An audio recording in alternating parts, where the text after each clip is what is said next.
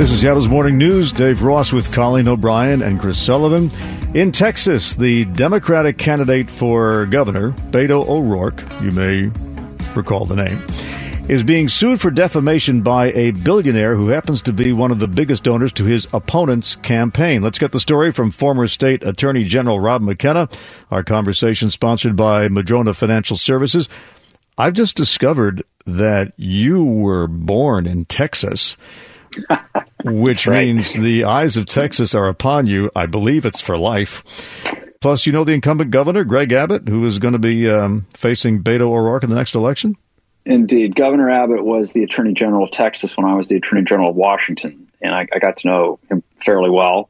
He's also a former state Supreme Court justice. He's um, also a paraplegic. He was injured when he was out running, something I think about when I go out running in the arboretum, and a piece of a tree fell on him. Yikes! So uh, yeah, I've known I've known Greg. He's he's also a very successful politician. Mr. O'Rourke has his work cut out for him. Uh, okay. Uh, to try to beat beat him. Yeah. So you can see why he would be trying to make hay with um, this attack on the uh, the donor. The question is whether this is uh, uh, illegal. What uh, O'Rourke has said. So, uh, explain this right. lawsuit that, has been fired against O'Rourke by this uh, this very rich person.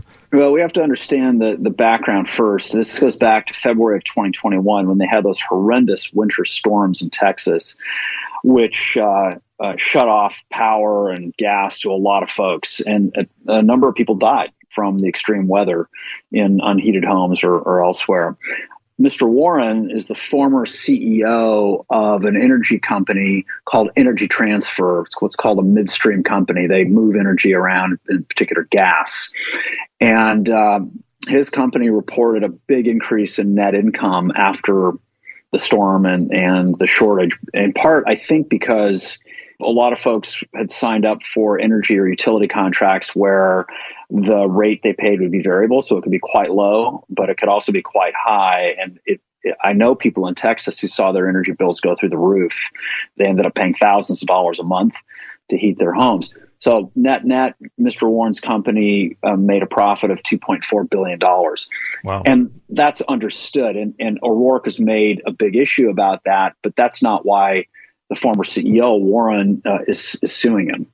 He's suing him because O'Rourke has also said that when the former CEO, Mr. Warren, donated $1 million to Greg Abbott's reelection campaign, that he engaged in extortion, bribery, and corrupt influence. And that is what Warren is going after him for, claiming defamation. Okay, now politicians, as we know, are not compelled to tell the truth. Uh, they very often will say whatever it takes to get elected. Is there, does the law put a limit on what they can say when they're running for office?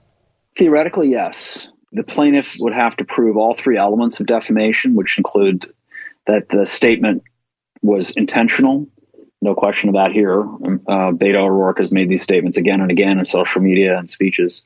Secondly, plaintiff has to prove the statements were false. I want to come back to that in a minute.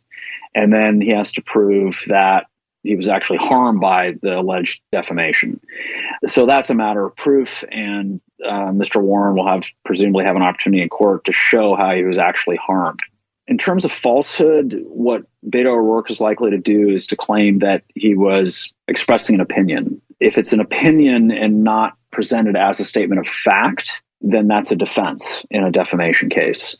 A political candidate is generally granted more latitude in what he or she says during a campaign, partly because it's understood that political campaigns are full of hyperbole, partly because the highest level of protection afforded by the First Amendment is protection of political speech. And of course, politicians, candidates are engaged in political speech full time. Now, this um, oil tycoon, as he's being called in the story, gave uh, the governor, his name is Kelcy Warren, he gave the governor a contribution of a million dollars.